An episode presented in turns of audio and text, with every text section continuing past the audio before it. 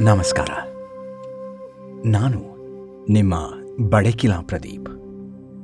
ಅತ್ತಂದಿತ್ತ ಓಡುವ ಮನಸ್ಸಿಗೆ ವಿರಾಮದ ತಬಕ ಇದ್ದರೆ ನೀವು ಸರಿಯಾದ ಜಾಗದಲ್ಲಿದ್ದೀರಿ. ಬದುಕಿನ ಜಂಜಡ ನೂರಾರಿದ್ರೆ ಒಂದಷ್ಟು ಹೊತ್ತು ನನ್ನೊಂದಿಗಿರಿ. ರಿಲ್ಯಾಕ್ಸ್ ಆಗಿ. ಇದು ರಿಲ್ಯಾಕ್ಸ್ ವಿತ್ ಬಡಕಿಲಾ ಪ್ರದೀಪ್.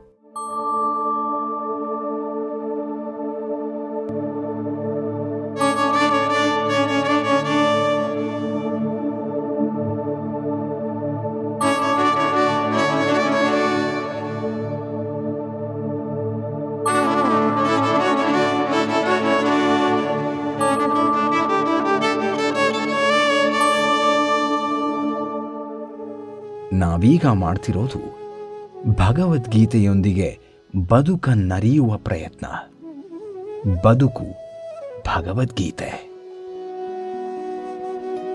ನಾವು ಈಗಾಗಲೇ ಜ್ಞಾನದಲ್ಲಡಗಿದ ವಿಜ್ಞಾನ ಹಾಗೂ ಅದರ ನಂತರದ ಅಕ್ಷರ ಬ್ರಹ್ಮ ಯೋಗದ ಮಹತ್ವವನ್ನು ತಿಳಿದುಕೊಂಡಿದ್ದೇವೆ.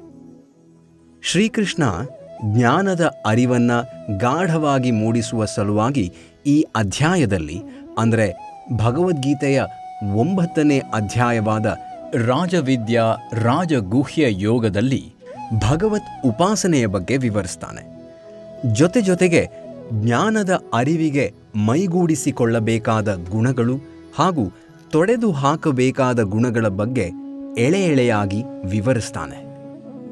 ಈ ವಿಚಾರಗಳ ಬಗ್ಗೆ ಸಂಕ್ಷಿಪ್ತವಾಗಿ ಬದುಕು ಭಗವದ್ಗೀತೆಯ ಇವತ್ತಿನ ಈ ಸಂಚಿಕೆಯಲ್ಲಿ ತಿಳಿದುಕೊಳ್ಳೋಣ. ಸಾಧ್ಯವಾದರೆ ಅಳವಡಿಸ್ಕೊಳ್ಳೋಣ. ಜೊತೆಗೆ ರಿಲ್ಯಾಕ್ಸ್ ಆಗೋಣ.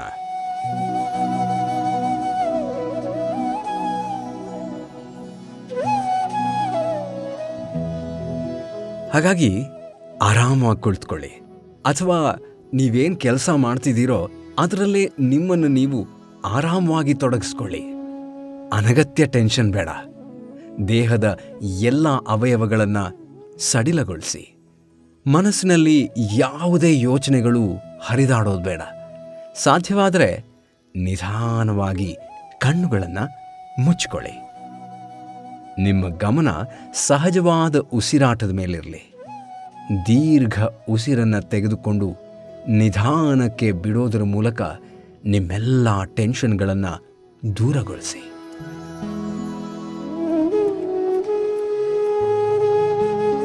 ಇವತ್ತು ನಾವು ಹೊಸ ವಿಚಾರಗಳನ್ನು ತಿಳಿದುಕೊಳ್ಳಲು ವಿಜ್ಞಾನದ ಜೊತೆ ಜ್ಞಾನವನ್ನು ಅರಿತುಕೊಳ್ಳುವ ಮಾರ್ಗವನ್ನು ಅರಿಯೋಣ.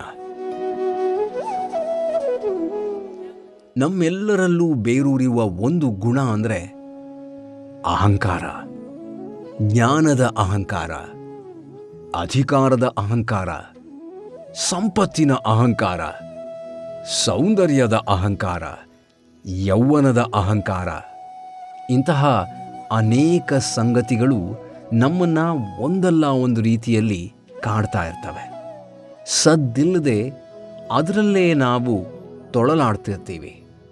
ಅಹಂಕಾರದ ಪರದೆ ಕಳಚಿಕೊಂಡಾಗ ಮಾತ್ರ ಜ್ಞಾನದ ಬಾಗಿಲು ತೆರೆದುಕೊಳ್ಳುತ್ತೆ. ಉಳಿದೆಲ್ಲ ಅಹಂಕಾರಕ್ಕೆ ಕೊನೆ ಇದೆ. ಆದರೆ ಜ್ಞಾನದ ಅಹಂಕಾರಕ್ಕೆ ಕೊನೆ ಇಲ್ಲ. ನಾನು ಪಂಡಿತ ಅಂತ ಒಮ್ಮೆ ತಲೆಗೆ ಬಂದರೆ ಮತ್ತೆ ಅದರ ದಮನ ಅಸಾಧ್ಯ. ವೇದಾಂತವನ್ನು ತಿಳಿಬೇಕಾದರೆ ಅಹಂಕಾರ ರಹಿತವಾದ ಜಿಜ್ಞಾಸೆ ಹಾಗೂ ಅರ್ಹತೆ ಇರಬೇಕಾಗತ್ತೆ.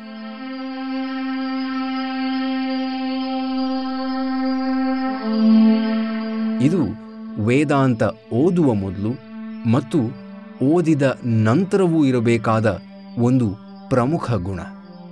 ವೇದಾಂತವನ್ನು ತಿಳಿಯುವ ಮೊದಲು ಅಹಂಕಾರವಿದ್ದರೆ ಆ ಜ್ಞಾನವನ್ನು ಅರಿಯುವುದಕ್ಕೆ ಸಾಧ್ಯ ಇಲ್ಲ. ವೇದಾಂತ ಓದಿದ ನಂತರ ನಾನು ಜ್ಞಾನಿ ಎಂಬ ಅಹಂಕಾರ ಬಂದರೆ ವೇದಾಂತ ಓದಿ ದೇವರನ್ನು ಕಳೆದುಕೊಂಡಂತೆ.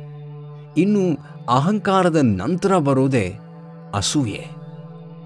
ಇದು ನಮ್ಮ ವ್ಯಕ್ತಿತ್ವವನ್ನು ಬುಡ ಸಮೇತ ನಾಶ ಮಾಡಿಬಿಡತ್ತೆ. ದ್ವೇಷ.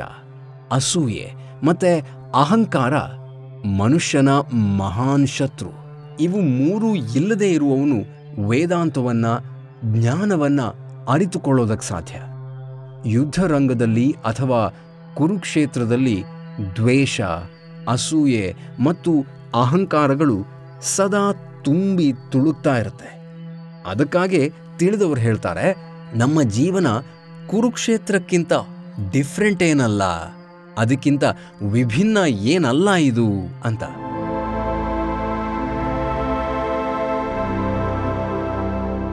ಇನ್ನು ಈ ಮೂರು ಗುಣಗಳನ್ನು ಗೆದ್ದು ನಿಂತವ ಅರ್ಜುನ.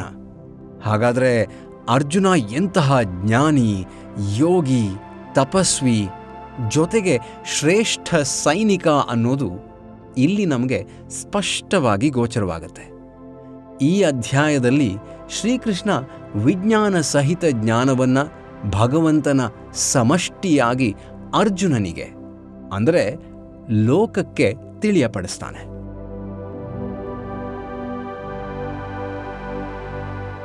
ವಿಜ್ಞಾನ ಸಹಿತ ಜ್ಞಾನ, ಎಲ್ಲ ವಿದ್ಯೆಯ ರಾಜ ಅದನ್ನ ರಣರಂಗದಲ್ಲಿ ಅರ್ಜುನನಿಗೆ ಬೋಧಿಸ್ತಾನೆ. ಅಂದರೆ ಇಲ್ಲಿ ಮನುಷ್ಯನಲ್ಲಿ ಇರಬೇಕಾದ ಮತ್ತು ಅನಾವಶ್ಯಕವಾದ ಗುಣಗಳ ಬಗ್ಗೆ ಪ್ರಸ್ತುತಪಡಿಸ್ತಾನೆ. ಈ ಹಿಂದೆ ದ್ವೇಷ, ಅಸೂಯೆ, ಅಹಂಕಾರ ಯಾವತ್ತಿಗೂ ಇರಬಾರದು ಅಂತ ಹೇಳಿದ ಶ್ರೀಕೃಷ್ಣ ಇಲ್ಲಿ ಶ್ರದ್ಧೆಯ ಬಗ್ಗೆ ವಿವರಿಸ್ತಾನೆ.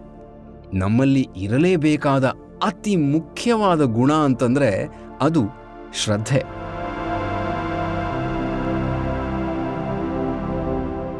ಶ್ರದ್ಧೆ ಇಲ್ಲದ ಮಾನವನಿಗೆ ಯಾವ ವಿದ್ಯೆಯೂ ದಕ್ಕೋದಿಲ್ಲ. ನಮ್ಮ ಅಜ್ಞಾನದ ಅರಿವು ನಮಗಿರಬೇಕು. ಆಗ ಗೊತ್ತಿಲ್ಲದೆ ಇರೋ ವಿಚಾರವನ್ನು ತಿಳಿಯುವ ಶ್ರದ್ಧೆ ನಮಗೆ ಬರುತ್ತೆ. ಯಾವುದೇ ವಿಚಾರವನ್ನು ತಿಳಿಯೋದಕ್ಕೆ ಇರಬೇಕಾದ ಇನ್ನೊಂದು ಮುಖ್ಯವಾದ ಗುಣ ನಂಬಿಕೆ. ಯಾರು ಅಪನಂಬಿಕೆಯಲ್ಲಿ ಬದುಕ್ತಿರ್ತಾನೋ ಅವನು ಜ್ಞಾನವನ್ನು ಅರಿಯೋದು ಅಸಾಧ್ಯ. ಅಂಥವನು ಅಜ್ಞಾನದ ಸುಳಿಯಲ್ಲಿ ಸುತ್ತಾರ್ತಾನೆ ಇಷ್ಟರವರೆಗೆ ಜ್ಞಾನಾಸಕ್ತನಾಗಲು ಬೇಕಾದ ಗುಣಗಳನ್ನು ಹಾಗೆ ತೊಡೆದು ಹಾಕುವ ಗುಣಗಳ ಬಗ್ಗೆ ವಿವರಿಸಿದ ಶ್ರೀಕೃಷ್ಣ ಮುಂದೆ ತಿಳಿಯಬೇಕಾದ ಜ್ಞಾನದ ಬಗ್ಗೆ ವಿವರಿಸ್ತಾನೆ.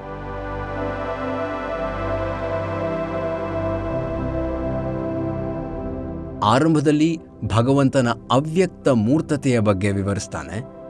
ಅವ್ಯಕ್ತ ಮೂರ್ತಿ ಅಂದರೆ ಕಣ್ಣಿಗೆ ಕಾಣಿಸದೇ ಇರುವ ರೂಪ ಎಂಬುದಾಗಿದೆ. ಭಗವಂತನು ಎಲ್ಲದರಲ್ಲೂ ಇದ್ದಾನೆ, ಆದರೆ ಎಲ್ಲವೂ ಅವನಲ್ಲಿ ಇಲ್ಲ. ಅದು ಒಂದು ಶಕ್ತಿ, ಅದನ್ನು ತಿಳಿಯಬೇಕಾಗಿರುವಂಥದ್ದು ನಮ್ಮೆಲ್ಲರ ಕರ್ತವ್ಯ ಅಂತಾನೆ. ಸೃಷ್ಟಿ, ಸ್ಥಿತಿ, ಸಂಹಾರ, ನಿಯಮನ, ಜ್ಞಾನ, ಅಜ್ಞಾನ, ಬಂಧ, ಮೋಕ್ಷ. ಎಲ್ಲವೂ ಭಗವಂತನಿಂದಲೇ ಸೃಷ್ಟಿಯಾಗಿರುವುದು. ಆದರೆ ಯಾವುದರ ಮಮಕಾರವೂ ನನಗಿಲ್ಲ ಅಂತ. ಅಂದರೆ ಇದು ಅಹಂಕಾರರಹಿತವಾದ ರೂಪ.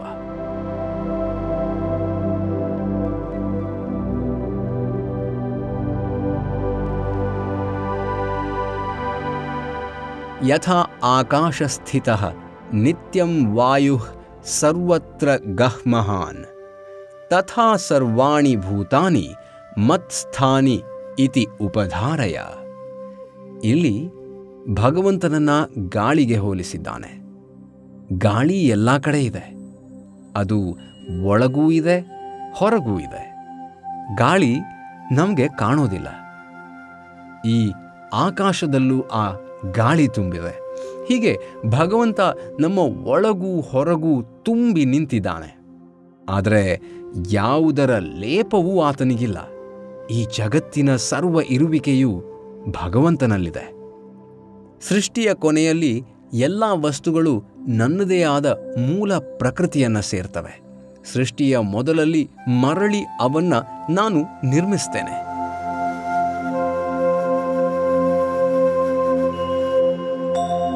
ಮತ್ತೆ ಇಲ್ಲಿ ಕರ್ಮದ ಬಗ್ಗೆ ವಿವರಣೆ ನೀಡ್ತಾನೆ. ನಾನು ಕೆಲವು ಕರ್ಮಗಳನ್ನು ಮಾಡಿಯೂ ಮಾಡದಂತಿರ್ತೀನಿ ಹಾಗಾಗಿ ನನಗೆ ಯಾವ ಕರ್ಮಗಳು ಅಂಟುವುದಿಲ್ಲ. ಅದೇ ರೀತಿ ನಾವು ಕೂಡ ಇರಬೇಕು. ಕೆಲವೊಂದು ಕರ್ಮಗಳನ್ನು ಮಾಡಿಯೂ ಮಾಡದಂತೆ ಸಹಜವಾಗಿ ಬದುಕಬೇಕು. ಉದಾಹರಣೆಗೆ ದಾನ ಮಾಡ್ತಾ ಇದ್ದಂತಹ ಕರ್ಣ ಆ ಕರ್ಮವನ್ನು ಮಾಡಿದ್ದು ತನ್ನ ಎಡಗೈಯಿಂದ ಕೊಟ್ಟಿರೋದು ಬಲಗೈಗೆ ಗೊತ್ತಾಗದಂತೆ ಮಾಡ್ತಾ ಇದ್ದ. ಹಾಗಾಗಿ ಅವನು ದಾನಶೂರ ಕರ್ಣ ಎನಿಸಿಕೊಂಡ. ನಮ್ಮ ಕರ್ಮಗಳು ತೋರ್ಪಡಿಕೆ ಆಗಬಾರ್ದು ಅಂತ ಶ್ರೀಕೃಷ್ಣ ಬೋಧಿಸ್ತಾನೆ.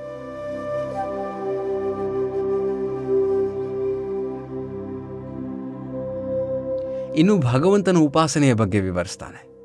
ಯಾರು ಶ್ರದ್ಧಾಭಕ್ತಿಯಿಂದ ನನ್ನನ್ನು ಭಜಿಸ್ತಾ ತಮ್ಮ ಕರ್ಮಗಳಲ್ಲಿ ಮಗ್ನರಾಗಿರ್ತಾರೋ ಅವರಿಗೆ ನಾನು ಒಲಿತೀನಿ.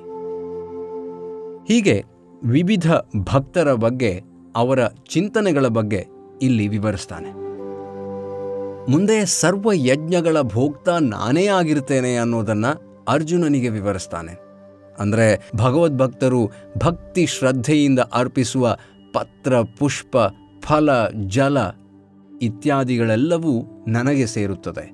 ಯಾವುದೇ ದೇವ ದೇವತೆಗಳನ್ನು ಪೂಜಿಸಲಿ, ಅದು ಕೊನೆಯದಾಗಿ ನನಗೆ ಸಲ್ಲಿಸುವ ಪೂಜೆಯಾಗಿರುತ್ತೆ. ಅಂದರೆ ಅಂತಹ ಪೂಜೆಯು ಅಜ್ಞಾನ ರೂಪವಾದ ಪೂಜೆಯಾಗಿರುತ್ತೆ. ಅಂದರೆ ಅವರು ತಮಗರಿವಿಲ್ಲದಂತೆಯೇ ಭಕ್ತಿಯಿಂದ, ಶ್ರದ್ಧೆಯಿಂದ ನನ್ನನ್ನು ಪೂಜಿಸ್ತಿರ್ತಾರೆ. ಇಂತಹ ಭಕ್ತರಿಗೆ ಪುನರ್ಜನ್ಮವಿರುವುದಿಲ್ಲ. ಹಾಗಾಗಿ ನಿನ್ನ ಕರ್ಮ, ಹೋಮ ಇತ್ಯಾದಿಗಳನ್ನೆಲ್ಲ ಭಕ್ತಿಯಿಂದ ನನಗೆ ಅರ್ಪಿಸುವಂತ ಅರ್ಜುನನಿಗೆ ಹೇಳ್ತಾನೆ ಶ್ರೀಕೃಷ್ಣ.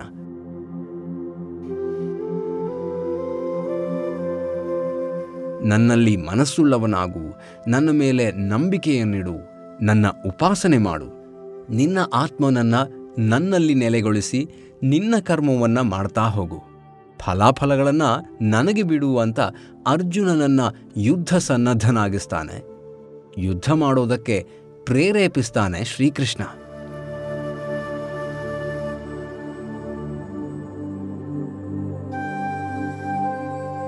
ಕತ್ತಲೆ ತುಂಬಿದ ಬಾಳಲ್ಲಿ, ದಾರಿಯೇ ಕಾಣದ ಜೀವನದಲ್ಲಿ, ಸದಾ ತೊಳಲಾಟದಲ್ಲೇ ಇರುವ ಮನಸ್ಸನ್ನ ಹಲುಬುವ ಹುಲು ಮಾನವರಾದ ನಮಗೆಲ್ಲ ಬೇಕಿರುವ ಶಕ್ತಿಯಿಂದ ತುಂಬಿಕೊಡಲು ತರುತ್ತಿದ್ದೇನೆ.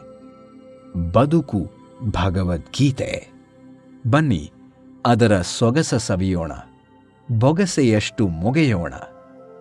ಸಮರಸದ ಜೀವನವ ನಡೆಸೋಣ. ಮುಂದಿನ ಸಂಚಿಕೆಯಲ್ಲಿ ಸಿಗ್ತೀನಿ. ವಂದನೆಗಳು.